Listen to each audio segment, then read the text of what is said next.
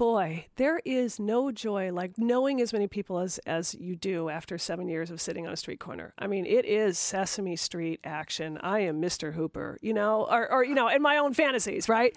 Like, like I just know. You know everybody. So when the Pizza Co staff walks by, and then the Ivy staff walks by, and then these guys are going to the library, and you know, you, you're waving at everybody, you're talking to everybody, people are popping their heads in, they're walking by with their dogs. It is it is literally the dream. I mean, that part is a hundred percent the dream. Welcome to Girl Let's Talk About Food, presented by You Can Do It, Do It.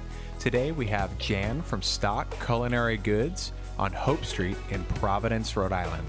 Yeah, I moved here in '99 um, from New York City, uh, from Brooklyn, and we were just a freshly married couple, and we were looking for a place to settle, and uh, we were kind of forced to move by my brother-in-law. He and my husband were in a business together, and my brother-in-law lived in Connecticut, deep Connecticut, and con- uh, commuted to Manhattan every day, and he was like, "This is bollocks. I'm not doing this anymore. You have to move closer to me," and so my husband and I were like practically newlyweds, so you don't know your future or your fate. You're like, all right, sure. so we're like, I guess maybe Hartford, maybe Providence. Those are the same, right? and we drove through Providence one weekend and we were like, oh, yeah, no, this sucks. we won't be back. And Wow. we went back to New York and we just resumed our living. And then the brother in law was like, uh, you guys promised me you were going to move. And we're like, oh, right. So we did. We just did. We never even looked at Hartford. And I'm, no offense to Hartford, grateful for that now. we yeah. just came to Providence. It was, you know, a real kind of shift at first. Um, but I had not a job at that time because we had just moved and I didn't have any kids. So I just jumped in my car, my little old 240 Volvo, and rambled around every road and went, you know, with my paper map, like looked at every single place and found all those bizarre, like, you know, beef barns and all the weird stuff that you find if you go down the country roads and Right. and just kind of became mildly obsessed with the state. And then I started to figure out within six or eight months that we had what I now refer to as the best culture to hassle ratio of any place I've ever lived. so I'm from Portland, Oregon, which was a, certainly a burgeoning artistic city.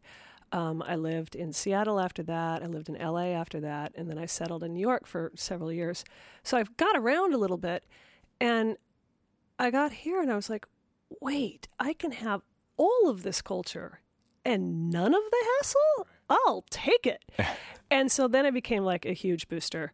But, you know, it took a few months of adjustment and and I was always struck by the fact that it felt like we were just on the cusp. You know, Rhode Island was just on the cusp. We were going to turn that page. We were going to become the city of potential or the, the kinetic city that I knew we had the potential for.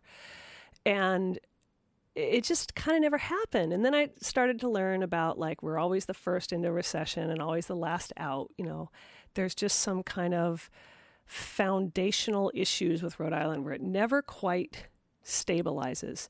And so I got used to those patterns for 10, 15 years.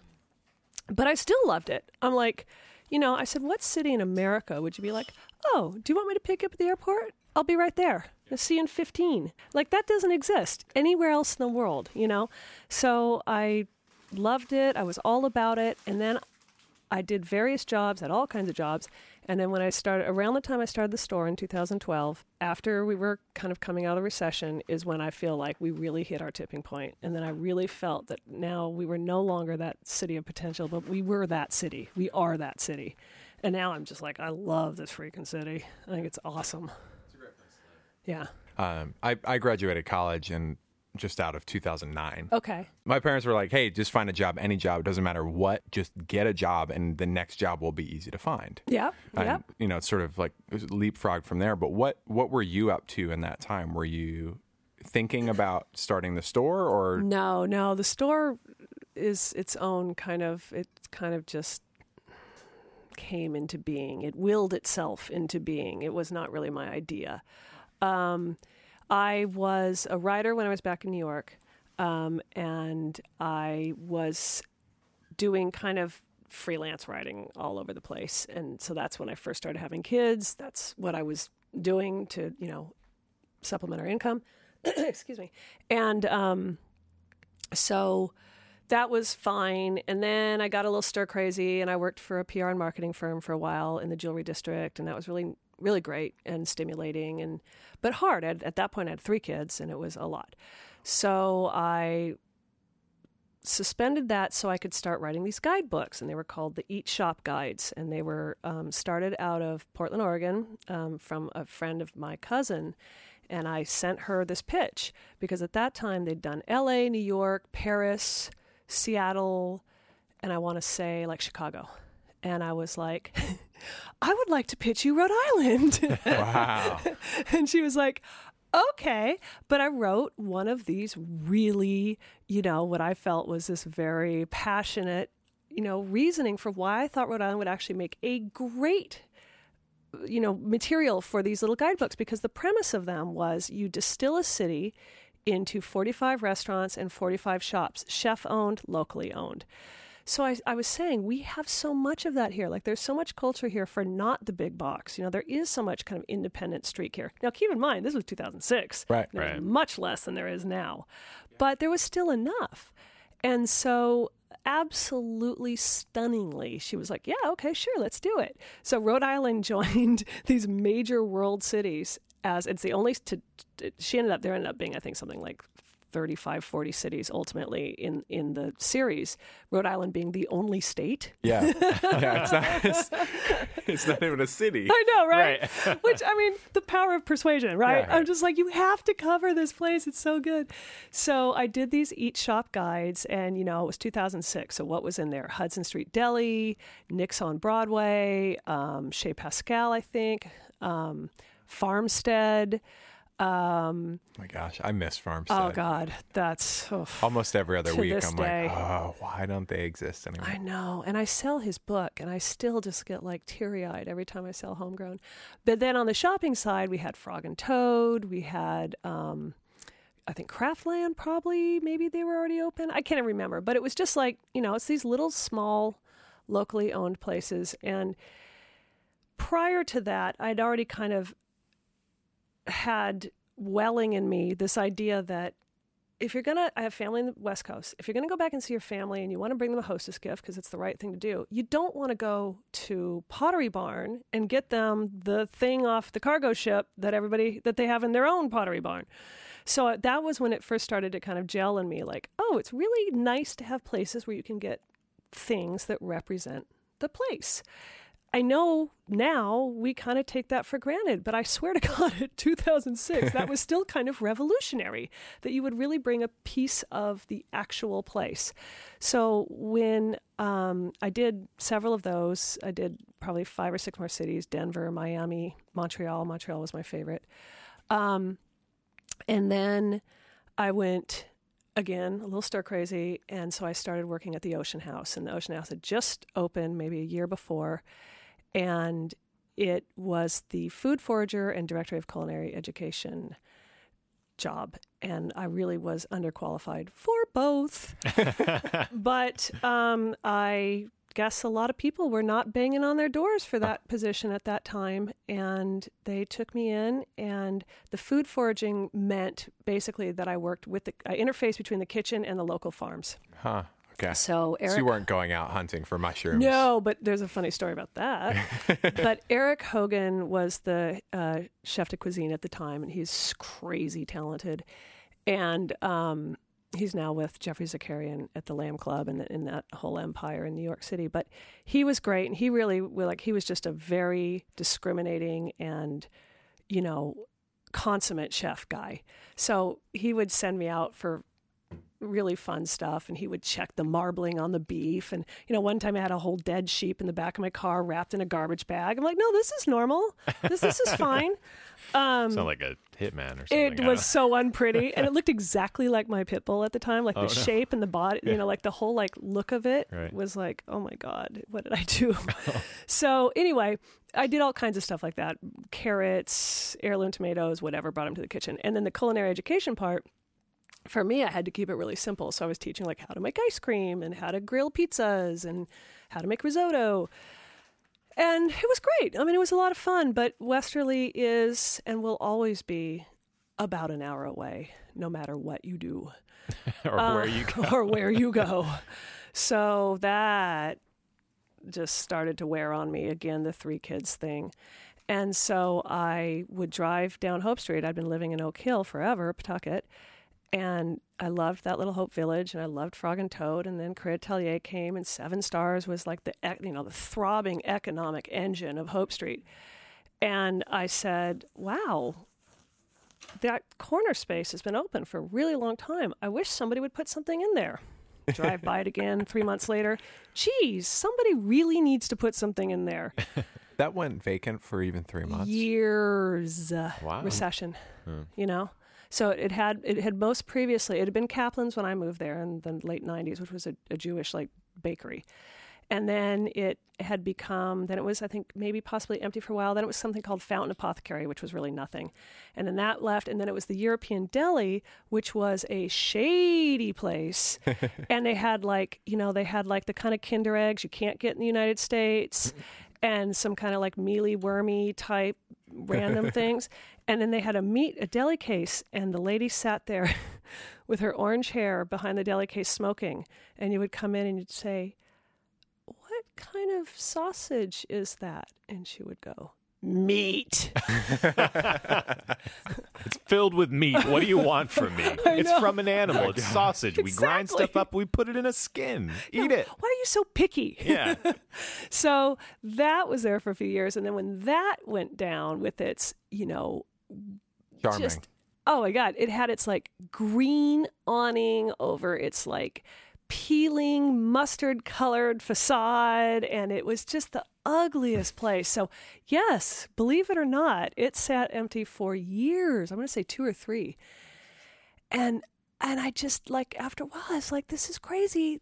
That's an amazing space and there's no kitchen store in Providence, Rhode Island which has a cooking school in its right. boundaries. Like, what is going on? So I was like, God damn it, somebody is going to have to put a cooking store in there. and I kept waiting, and nobody would do it. So I was like, mm, I guess it's me. but I did. So you kind of stumbled into food. Oh yeah. No, I mean yeah, no. Um, no, in as much as every party I've ever had for my entire adult life takes place in the kitchen. Every vacation I've ever gone on is you know, kind of formed around, around yeah. where we're gonna, you know, what we're gonna eat. Like we used, we go to Block Island every week. I mean, every year for a week, and we come off. we look like we look like those people who took their trunks for their summer vacations. You know, coming off the the, the ships. Yeah, we're wheeling our Colemans in, and it's like nice. there's stuff to the gills with you know four of them for four people. It's like there's enough food there to to feed the entire island. So we we definitely food has always food cooking all of that has always been a preoccupation of mine. And so the eat shop guides really reinforced that and it introduced me to all these people.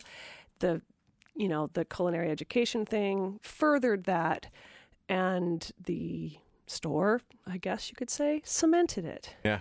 Culmination yeah. of your food journey well, who knows? Yes, Maybe. that's true. So far, I should say. Culmination is just the beginning. That's right. That's true. Here's what I'll never do, though.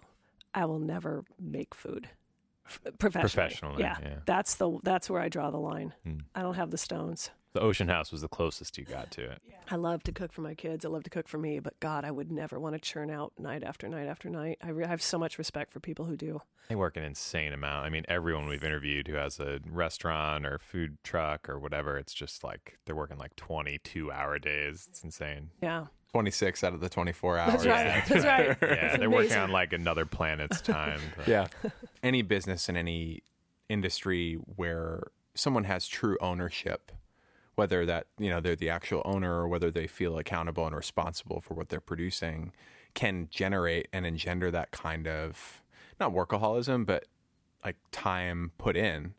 Um, and we certainly you know end up falling victim to that as in a startup and you know doing the podcast. But um, do you do you find that with the shop um, you have a, a semblance of balance? Uh-huh Oh, between it and and the rest of life, or no? oh my God. No. So, you know, the 26 out of 24 hours, mm, like yeah. it, it requires a multiverse. Yeah. I'm in that multiverse and have been for seven years. I said it and I was like, you know what? I bet she's in the exact same boat. I'm not gonna. Oh, Yeah. oh, it's nuts. And Yeah. you know, I had three kids. I would have three kids. You know, at at one point I had three kids in diapers because they were five, three, and one. I would do that again compared to this. Yeah. This is the hardest thing I've ever done in my life. Wow. I've never, ever, ever had anything like this. And I remember talking to Asher at Frog and Toad before I started. I was like, So, what do you do all day?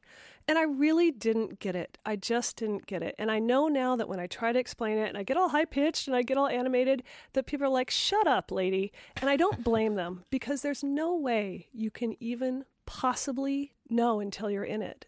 And, and if I were to tell you all the things I do every single day for seven years without fail, you'd be like, I don't know. Why doesn't somebody else do that? Because you can't hire people to do the things you do all day. Like, it's insane. And I, every day, I just say, how many more years of this can I sustain? Like, I feel like I have aged 50 years in the last seven. Well, give us a taste of what uh, what a day is like. Because I have a kitchen store, there is an expectation that I will have everything because that's what kitchen stores do. And when I did my research and I did go around a little bit, that's generally what they have. They have everything because you have to be of use in the community. And I firmly believe in that. I don't want to be a, gourmet store or a boutique store or anything like that. I've always wanted to be your neighborhood kitchen store and I want to help you. So if you need a cherry pitter because it's you know, May, or you need a steamed pudding mold because it's December. Like, I need to be there for you. There's the sheer thing of just having like every single thing that everybody could ever want. And then there's having the ones they want that you want to carry. So I don't want to carry everything. I don't have the space and I don't have the desire to have every version of everything. I want to have kind of the best in class versions. So there's a ton of research that goes into that, both personal and studying and researching and that. And there's just listening to people. What do they want? You know, what do they like? And so there's just the acquisition, just the ordering. And you know, we're not just a kitchen store. We're also hugely invested in having like interesting local small batch things made for us and that you can't find anywhere else. So all the time I'm chasing down artists or having people come in off the street. And some of my best finds have been artists who've come off the street. And it's been astonishing how cool and how much talent there is in this city where they're just like, hey, I make a cast bronze horseshoe crab bottle opener. Do you want to carry it? I'm like, yeah. you know, so so there's keeping the store stocked and then like I said, people who come in from a kitchen store very rarely will say, and this is why in my next life I'm opening a gift store. They will come in and they will say, I need a whisk. And you're like, awesome. I have some some Kuhn Rikon and I have some Epicurean and I have some, you know, Zyliss over here. And they're like, no, I actually need this one. And they'll have one in mind. You know, it needs to be blue or it needs to be thinner tined or it has to have a fatter handle or it has to be the one their grandmother had or it has to be the one that um, Jamie Oliver was using. You know, there's always some, you know, expectation of exactly what they want in the one time interaction, you're like, I'm so sorry, I don't have that right now. Uh, But in the cumulative, it just wears on your soul when you have to say, I'm sorry, I don't have that. Like that just, you know, but I do have this and it's awesome. But that's when people come in and they know exactly what they want, they know exactly what they want. And it's really hard, and regardless of how good a salesperson you might be, to talk them into something else. And I get it. I totally get that. Well, it's a strategy tax, right? It's you you end up paying on on one end you've got to pay it. It's either you carry all the inventory in the world and you you have to figure out how to make that work. Yeah. Or on the other side of it, you develop an opinion and say we don't have that and we won't. Yeah, we don't, we won't, and no are not friendly retailer words in, in 2019 when everybody knows they could have it here tomorrow. And they literally could have it here tomorrow. Right. So it's like, what am I providing? So we know that. So we try to do a lot of yeses. And that's another kind of complicating factor because I think there's maybe a misperception that I'm sure I had before I started this, which is like, well, go get that. And it just doesn't work that way. You know, you want this peeler, and maybe this peeler is with Cuisipro, and I don't have a relationship with them, but I could get it, but I'll have to do an opening order, which is generally around a thousand dollars, and I'll have to do all the paperwork and all the credit reports, and then I mean all the credit stuff, and then I can order it, but I can't order one. I still have to order, you know, a case pack, which is probably a dozen, maybe twenty four of that one item, but we still have to hit minimum shipping requirements, which could be you know anywhere from 500 to 750 even if we have an account with them. So the person who comes in and says well can you get me that? is always well meaning and i always want to help them but it's like no. Oh. Or yes but it's going to take me like three weeks you know? And it's it's not that any of this is horrible. It's just it, it hurts because i don't know what the right answer is.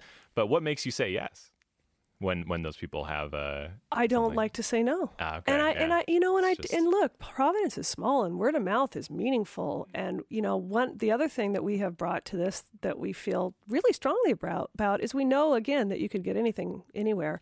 So we really want everything to be experiential. So we don't ever want anybody to come in and just feel like, "Oh, I sold you a mesh cutting glove.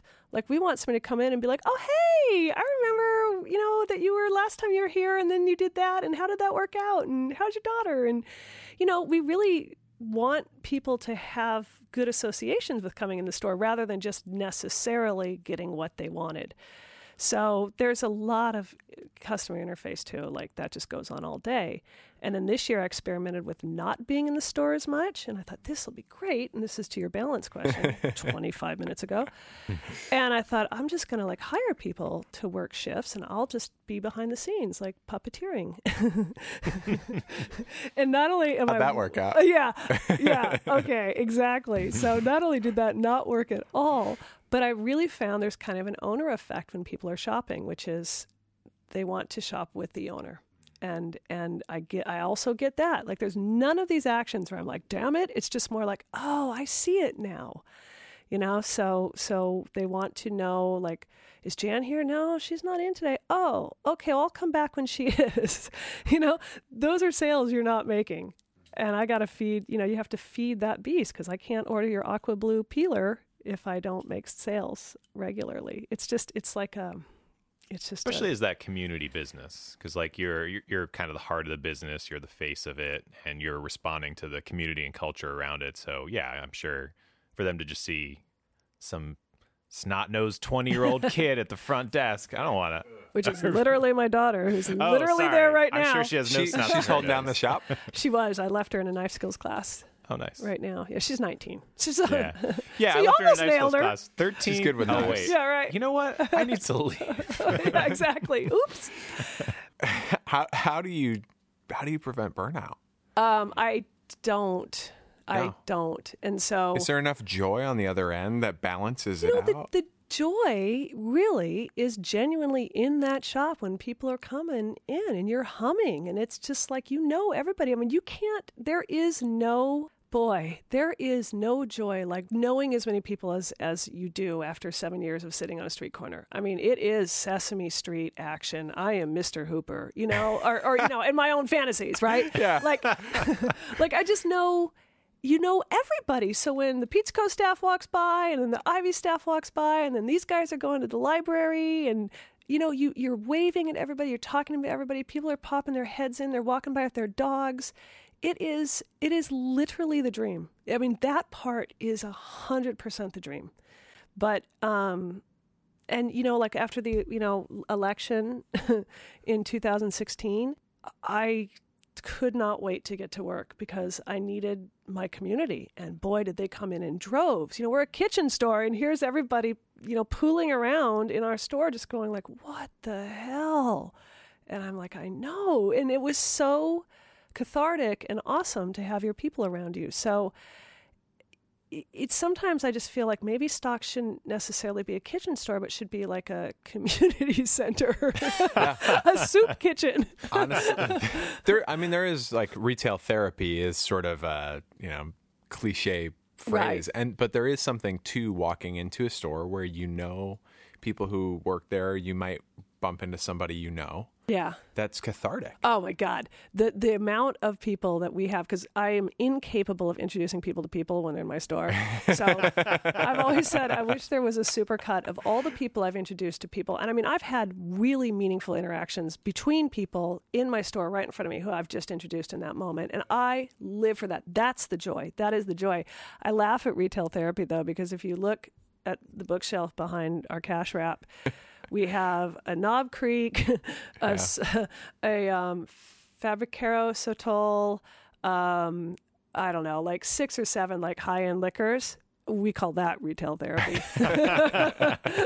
we had uh, JT from Troop came in this morning. He's like, he's like, I need a kombucha and that, you know. Oh, and I'm like, which one? He's like, I don't care. So All of Just yeah, mix right? 'em. Yeah, I- I know. I, I made him a graveyard of high end boozes, but um, you know, and again, obviously, I'm not selling liquor or whatever. But he's a friend. he's a friend who runs a business. He was beat up, and he's like, "Can I have a shot?" I'm like, "Yeah, you can." uh, but th- those are really were originally up there for us. No, I don't. I don't hit it anymore. But The original retail therapy. Yeah. exactly in the so old it makes days. it it makes it even more difficult to back off because you get such a uh, it's such a recharge to go into work and Totally. be interfacing with people. Yeah, yeah. so- It's just I just laugh because I I really do remember when I thought this will be a nice job. I'll work from nine to six, and that's all I'll do. And then and it's just it's so not that way. I'm I'm first thing in the morning. I'm I'm on my phone. I'm responding to all the, you know, inventory questions. I'm dealing with all the. You know, charitable requests. I'm talking to. pe- I, it, it, you just, I always say to everybody, come spend a day. You, you won't. Mm. You wouldn't and I know everybody in every career will say this come spend a day. You won't believe it. So I know I'm not unique in that regard. I just, it was eye opening to me because I thought it would be something else. I think, I mean, owning your own, own business or entrepreneurship in general is a completely different beast. I mean, if you work a regular job, I don't think it can compare. I would never say to somebody like looking at what you do versus what I do. And we we work hard obviously and we put a lot of work in, but uh, yeah, it's just a completely different experience. I, I think now that it is, and again, I'm not because I, I just, I do, because I think one thing I know for myself is uh, there, I can never, ever turn it off. It can never be turned off. I can go away, and for the first five years, the, the farthest I went was Block Island. Because I needed to be within a couple hours at any time because anything could happen. The system could go down. The you know you could have a break in. When we, one time we had some people who broke through our front window in a in a pub brawl. You know, you just on Mother's Day night, um, which was fun. I was there at three in the morning. Was, you know? was it a fight over whose mother was better? Probably. Yeah. Oh, that's probably what Probably. it was. No, but it was so sweet. It was such a community thing. It was people I knew. And so Oh they my came in the next day Oh with a really, really sweet like apology card. They're like, I'm so sorry that I smashed your window. Oh. Because I mean they came in. It was old Wild West pub brawl Jeez. through the window. Right. Yeah. They were looking for that whiskey. So I know. When are we going to start? By the way, I can't Oh, wait to get uh, my best material. About an hour. Yeah. About an hour from Yeah, now. but we'll, oh uh, yeah, we'll we said into it. We record for an hour after the first Yeah, hour of that's right. I feel like my introduction, pipes are so- warmed up now. Yeah, yeah. It is. It is part of it. You know, is initially kind of getting you in and starting to Yeah. to tell stories. um, But yeah. we do an improv scene at the end. So Oh. really, Are you an improv guy? Uh, yes. you yeah, never yeah. believe it. No. I 100% believe it from the T-shirt and from the witty rejoinders, which. We, our you s- third. I'm sorry. Oh no, no! I was just going to say they're, they're, they seem to come freely to you, which is impressive. Yes, and Yes, and we actually Yes, our and fourth our fourth guest. I think were my improv teachers who run Wage House um, in Pawtucket, which I'd highly recommend if you ever want to go to an improv show. Um, five dollar date night. Five dollar date night. Wow. Uh, You could bring the a- whole family for they got a twenty bar. bucks. You could. If your family's four people, yeah, which, which possibly is. I don't know. Uh, yeah, it's awesome. Anyways, that's not what I went to go into. But yes, improv. Yeah. You do it at the end of the show every time. That's not true. That's not Moving true. on. Yeah, Oh, well, you- I've, I've spent a whole life of no but. No, the worst improv. I know. I actually did. I did the 10,000 small businesses uh, thing from Goldman Sachs last year to improve, you know, your business, and that was really revealing in many ways. But one of the days we're at RISD, and, and we were supposed to do an improv, and I'm just like, I want to be, I want to be good at this because I'm not really that shy, and I'll be fine. And and I got up there, and I really was so bad that Oh I gosh. basically got like they shoved me out of the scene. They grabbed the They had cane uh, the and like pulled you shepherd's out. cane or whatever it is. They pulled you because it was something like they were like selling pies. Like somehow this whole thing came up. Oh, I'd like to selling buy a pie. pies. And I, and of course, I come in paranoid. I'm like, if the health department sees that you're selling pies without the proper licensing, and they were like, did you just come in and like tell us we can't sell pies? I was like, well, yeah. And they're like, all right, you're out. oh my gosh, Oh man. that's so funny. I you, know, can, so- you could you could work with that. I know, but see, all my I, I just also read a thing in the Harvard Bus- Business Review about like the par like what was it the neuro- the anxious business mind, and it was like if you're always if you're always seeing like the pitfalls, like you may have an anxious business mind. I'm like, oh boy, because everything is like, you know, somebody will have a great idea. I'll be like, that's a really good idea, except, and then I Here have are all the things that will here go are all the wrong. things that can go Right, wrong. yeah. You know, Right.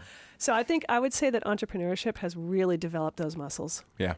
And there is like it, there's almost a vacuum with it too to where like on I'm sure you've recognized this maybe in your staff. It's like you'll be having a positive day and like we should try this thing and someone on your staff is like, "Yeah, but wait, we've got XYZ." And you're like, "Oh yeah." Yeah. It's always like there's always someone in the vacuum who fills that spot when you step out of it as yeah, I think I, I would think that you are right if that were not always me. I mean, I Oh, wow. always the that's a good idea, except so I am the no but girl, which is why I think improv is a beautiful thing, and I and I need more in my life. It's amazing. So, what uh, thou- ten thousand businesses? What prompted you to get started with that? I, like five or six people that I know who have small businesses were like, "You got to do this program. You got to do this program," and I'm really glad I did. Of course, I mean it's it's an amazing thing to have here, and it's free to the people. You know, it's just you give up time, and it was that classic thing of like all I had to do was go one day a week for whatever it was, 14 weeks, and that just almost killed me. Yeah, I was gonna say that's got to be brutal. For Oh, you. it was brutal. I'd be mm. like, you know, they're like, oh, you're supposed to have your phones down. I'm like Right. looking in. I'm like, oh my god, fix that, you know. And so it, it it that was hard, but that was actually one of the exercises: is can you leave your business unattended? And and I say this as somebody who clearly hasn't hit my marks yet because you should be able to. You ought to be able to. It ought to be enough automated and process driven that you can actually step aside without feeling like you have to have your hands on every single transaction. But I'm just not there yet. So I think that's really a, a you know a statement about the kind of not business person I am. Do you have a trajectory for trying to get there, or is it just kind of just gonna You know, keep I'm- going with, I'm- what- with what you love? Yeah so that so in, in in every way we've been kind of um i love it when i talk in the royal we we have been very um resistant to everything that would probably be a good business plan. So like you know we never got we never made a website. And because i just feel like that's been done at the highest possible level that's not what i'm trying to be i want to be your neighborhood kitchen store Like So- to sell from you? yeah, yeah, yeah. Sorry. okay, yeah, I mean, we have a shingle website like Sure. we're here, but Yeah. as far as like you know selling on the web, and people are like, but but we you know we love you, or we moved away, or we want to care, you know, we want to buy one of these for my, and I'm just like, there. That's probably low hanging fruit that I just keep resisting because I just feel like if I have any bandwidth left, I want to bring it to making your experience in the store better.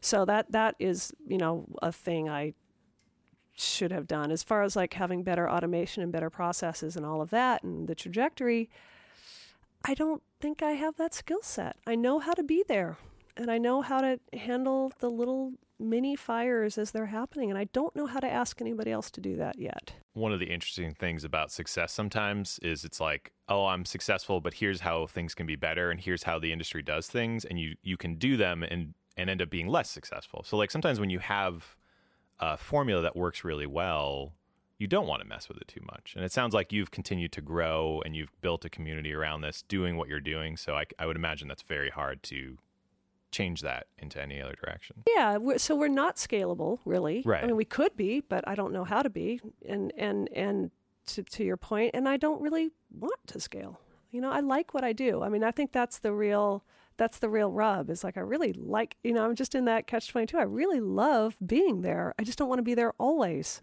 you know but but yet i love being there so it's like which is it you know i don't even know from day to day So talk to me a little bit about knife skills class. You've referenced it a couple times tonight. In in terms of business scaling, that actually looks like a, a little bit of a, an attempt or move to do that, right? It's a service beyond what you're selling.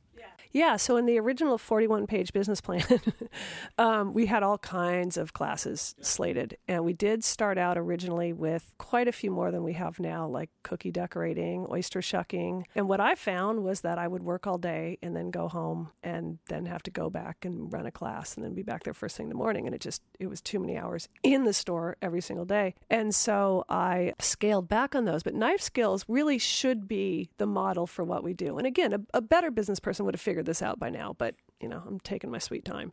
This is a group, they're a home chef organization, my chef Laura, who come in with all the food and the knives and the skill and they set up in my front room and they teach, you know, anywhere between 8 and 12 students at once and I think it's a $15 class and it's about 90 minutes and I love it because it really represents like what I super believe, which was you don't have to have every gadget under the sun. Like you really don't need a pineapple corer.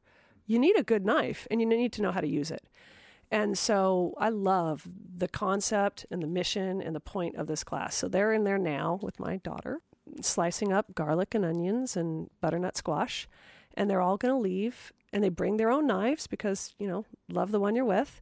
And they're going to learn and they're going to be better cooks. And so that that is very fulfilling and it's nice because it's it's pretty much turnkey. I'm not there anymore, so that should be the model going forward. I should find people who just want to come in and teach useful things. It shouldn't have to be me. Like the time I did teach an oyster shucking and put the knife right in the palm of my hand. And that was the, the, first thing I thought of. I'm like, oyster shucking. I hope she knew how to do it. I do. Oh, I, and you just accidentally, my, yeah. I taught myself at the Ocean House. I literally taught my first class the day I learned to shuck, and I was fine. And then I became, you know, pretty good at it because yeah. I taught a lot, a lot of classes. But one day I was working a full shift at the store and I went home and then I came back to teach the oyster shucking class and I just lost it and it went right into my palm. And I didn't, unbeknownst to me, one of the girls in the class that day was a food blogger. Oh no! so she was taking pictures and everything, and I was like, "Oh fuck!" There's like blood coming down my palm.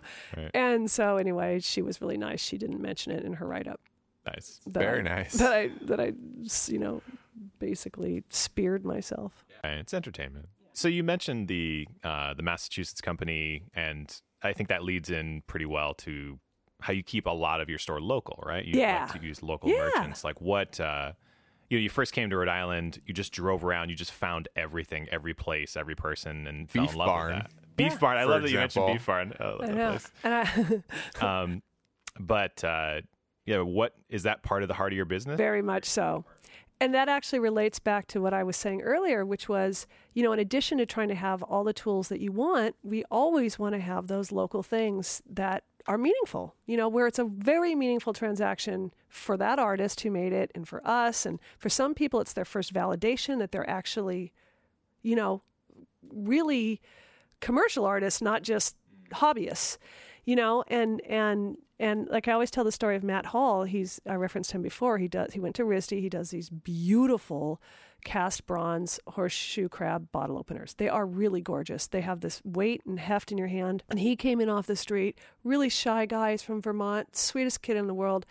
He's like, "Hey, um, I was wondering if maybe you think you could carry these."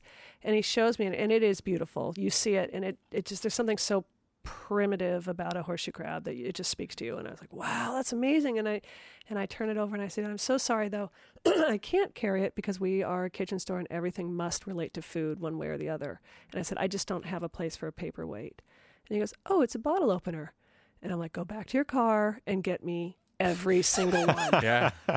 and I think I was his first. I think I may have been like among his first retail accounts, you know, and and um, he's done phenomenally well. He's been in the New York Times with that product now, you know, but he came in in his little Vermont license plate truck, and and and so I, you know, th- th- those stories go on all the time. So that is very much at our core is is this supporting and boosting the local artists.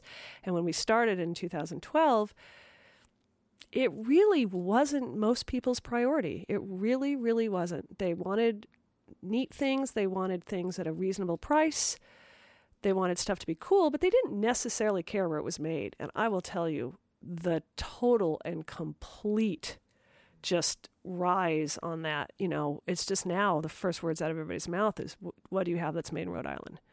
So when I'm working with people, when with artists, that's one of the things I totally tell them. I say, I love your product. Your product is great. Your labeling is lovely, except can you go home and add made in Rhode Island to that? I said, because it will boost your sales by four times.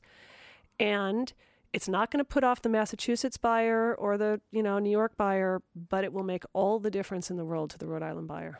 That is definitely something that we value and prioritize and are always seeking. I'm always looking for more artists who have food and kitchen related items. There's got to be a parallel between ease of getting items from like mass produced items from Amazon and stuff and people wanting more local stuff. You know, it's just like, Yeah. okay, I can, yeah, I can get that thing everywhere, whatever. Like, I want something that's like uh, special. I don't know. It's kind of like you mentioning, like, you want to go somewhere and you want to bring a gift from your hometown and something that's like handcrafted because it has like actual thought to it. Yeah, yeah. There's got to be some kind of parallel. there. Because if you remember, I absolutely, you're, I think you're 100% spot on. And, and if you remember, like in the old days when you wanted to bring something from Rhode Island, you would get it at the airport and it would be made in China, but it would say Rhode, Rhode Island. Island. Yeah. And that was always unsatisfying, you know. So I think you're right. I think now that it's so easy to get these commodity products, you know, I think people really do value something with a story.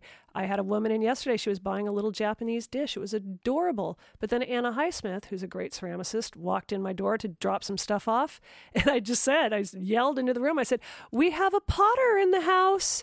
and the lady came over and they started talking. And absolutely, she bought Anna's bowl instead of this mass produced one. one of the things that drew us actually to the store time and time again because my, my thing is like we have a tiny kitchen we literally cannot fit any more stuff. We love kitchen stuff but the biggest draw to stock actually for us you know over the years that we've been coming into the store has actually been like the food pop-ups that you guys have done. Okay. more often than not to like so my you know my wife kelsey's on instagram. She sees like oh there's this thing happening at stock. Can we go? Nice. and you know we'll pop in. And it's like oh i like this uh, i'm gonna get a cookbook and maybe a couple of things. And i walk out with my little goodie bag and she's got you know her donut or kombucha or something like that.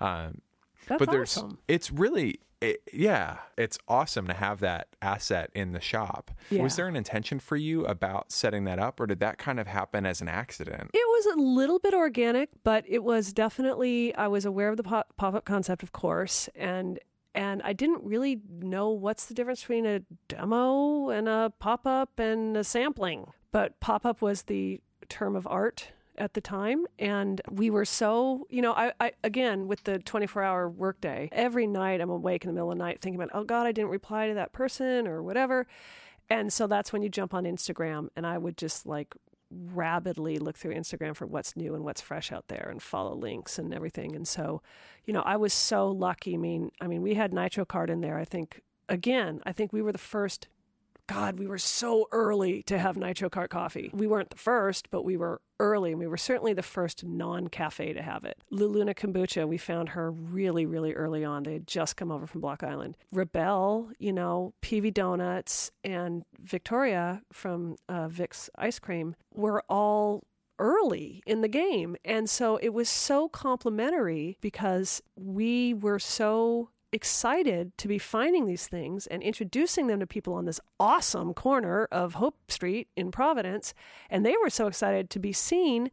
And it was so symbiotically perfect and beautiful. I mean, I just loved it, and I love all those people to those to this day. Like, I feel like those, like, we all came up together in a weird way, you know. It's also kind of funny because I feel like they've all just blossomed. You know, they're doing so well out there, and every once in a while, I'll hear somebody say something where the phrasing just bugs me. It's something like, oh, well, you've discovered PV Donuts, right? I'm like, oh, God, no. you know, they, believe me, they were there. They were happening. It was a real thing. I'm like, yeah, I was lucky to have them early. I was great that, you know, it's awesome that they were so responsive, but no, please edit that sentence. Yeah. But yeah, we had a lot of people in early. I'm I'm not as active right now doing that, and it's just it's that work life balance. Just like something always has has to give, and right now I'm kind of focusing on some other things. But I want to get back there because it is so great to foster and, and boost and let some of these people kind of like basically uh, workshop what they're doing with a real live people where they know the audience is going to be there. Like we had lines out the door for PV Donuts when we first, you know, Wow. had them in, Yeah. and Rebelle, and Vic's. So there you go. I mean, I know you're saying like you didn't find them or anything like that, but we've talked to some of those people, some of them on the podcast, and they're they all seem extremely grateful to you and have nothing but praises to sing for for stock. They're all good kids. They really are. I just, I, I mean, the, the the energy and the collaboration and the way that they all work together and support each other. I, I just, I say all the time, I've never seen a city like Providence where it's so a rising tide situation. We all recognize it. I think it is because we struggle. You know, I think we have to be resourceful, and I think we know it's small, and you got to be on the right side of karma, and everybody supports everybody. And I've seen unbelievably heroic acts of helping each other you know sometimes even at the you know even though there's consequences for you know the person like they'll just go out of their way to help somebody else and i just think it's awesome i i am so grateful and going back to vic who's a dear and special friend of mine because she started she before she did her ice cream shop she worked for me and she just had so much talent and it was just like when are you going to stop working in this stupid kitchen store and and fulfill your destiny? You know? And she didn't know what it was going to be initially and then she went off to noma and she interned there and she came back Oh, she was working there before she went. Yeah, Oh, yeah, okay. I yeah. no, she was so cute. She would, and this is so, it's just funny how it all circles around. She would come in, she was at JWoo doing pastry, and she would come in and she was always looking for Cherry Bomb, the magazine. And I didn't have it. And I was like, and after like the third request, I'm like, you know, I'm going to get that for that nice girl. See, there's circling back to that. So I got it. And, um, and then she just came around and finally it's like, gosh, do you, she knew everything. I was like, do you want to work here? She's like, well, actually, and and and she's so funny because she's not super outgoing like when I first met her, and then I put her behind the counter and everybody loved her. I mean, she was just such a rock star. She's I don't see her as much anymore, of course, because she's busy, but she we have a very entwined history, and I think that she is emblematic of what can happen in Providence because she has no ties here. She's other than Jay Wu. She's from New York, and and you know we I just we kept talking about like this is the city where if you've got the energy and the drive and the idea, this city will get you there. Just trust in it and go for it and let everybody rise you up and and and it worked and it is working and sure granted she's in Barrington now but it's the cutest place ever enough, so yeah. I'm going to let that pass. Does she do any pop? Is she going to do any pop ups at stock anymore? Or? She still has the window, so we Okay, she put in still the, has the window, slide window, mm-hmm. which she has not been able to attend lately because she's in Barrington. But I think we'll, I hope we'll resume that. I just love having her around. I know this is not a podcast about Vic, Yeah. but while know, we're I'm on like, the wait, we're getting subject, It's a fan. into It's a it's I a know. it's a Victoria Young Yeah, fan it's a fan cast. cast. I will just say it's so funny. I'm a stan. I will just say that um, she has such a great left brain right brain balance that you almost never see. And I think that's Mm. exactly also manifested in her ice cream, right? It's like that is wacky, but there's also a relatability. And it's the same thing. Like she would like bust my numbers for me. She'd be like, oh my gosh, look at your gross profit, you know, and I'd be like, what? And then she'd like do the most beautiful display in the world. I'm like, damn. I was like, you got to have How's your own happen? business. I know, right? Was it intentional for you um, to help kind of, I, I don't know another word for it, but like incubate other women? No, it wasn't intentional, but it's sure easy. You know, I mean, on every level, because they are doing amazing things. It just so happens there was a wave of them coming through. And I think, you know, and let's be real, I'm a lot older than all those kids. So I think that um, maybe they just felt a certain kind of, I don't know, maternal something. I don't know that it, it happened a lot. I'm trying to think if I incubated any men, and I don't think. Such a bad word. I'm Yeah, so was the- sorry for that. I know. Well, weirdly, it is the word. I'm Yeah. trying to think Yeah, if yeah, any men-run businesses have come through, and I don't really think they have. Some So that have sold products there, but not like actually. Yeah, I mean, like, Ocean State Pepperco is Katie and Dave. You know, I mean, PV Donuts is you know Lori and Paul. It's Right. you know he's not not in the picture. Um, Audrey is Audrey and Sam, but you know the the of Nitro Cart. But I think in a lot of those cases, the women women are kind of up in the front and center. One of your favorite places to be is in the shop. Yes. And one of the most stressful, crazy, hard, challenging experiences you've ever had in your life have been the past seven years at the shop. Yeah. How has that shifted you, transformed you, or changed you just as a person? In every way, completely at a cellular level and all the way up through and beyond. Yeah. I'm just not the same person I was seven years ago. How so? I just will never be blithe about anything again. I will never, ever just feel like, oh, I can do that, ah. which is just kind of how I'm wired. I'm just kind of like, oh, I got that. This has been a day in, day out reminder that like things take focus, planning, time, attention. There is just no skipping through the things you really care about. And you know you're on a show called You Can Do It, dude. hey, you know what? I'd actually forgotten that, but but you're. I mean, I that yeah, you can, you can. Yeah. Just don't think it's going to be easy every time, Right. you know. But you can, I love it. And you so did. good. and I did. Yeah. And You you're were doing it. compelled Did into it. creating a business. Yeah. Deep. I love that so much. Awesome. Well, Jen, thank you so much for being on our show. My pleasure. Thank you Great, guys so much you. for having me. Thanks again for listening to Girl Let's Talk About Food, presented by You Can Do It Do It. You can hear more about what Jan is up to by going to youcandoitdoit.com slash 20. Big thanks to NGHTSWM for the use of their song Fiji as the theme song for this show. And thank you to you for listening. We are so inspired by what's going on in Providence and hope you are too. Anyway, we'll see you in a couple weeks. Thanks so much. Bye.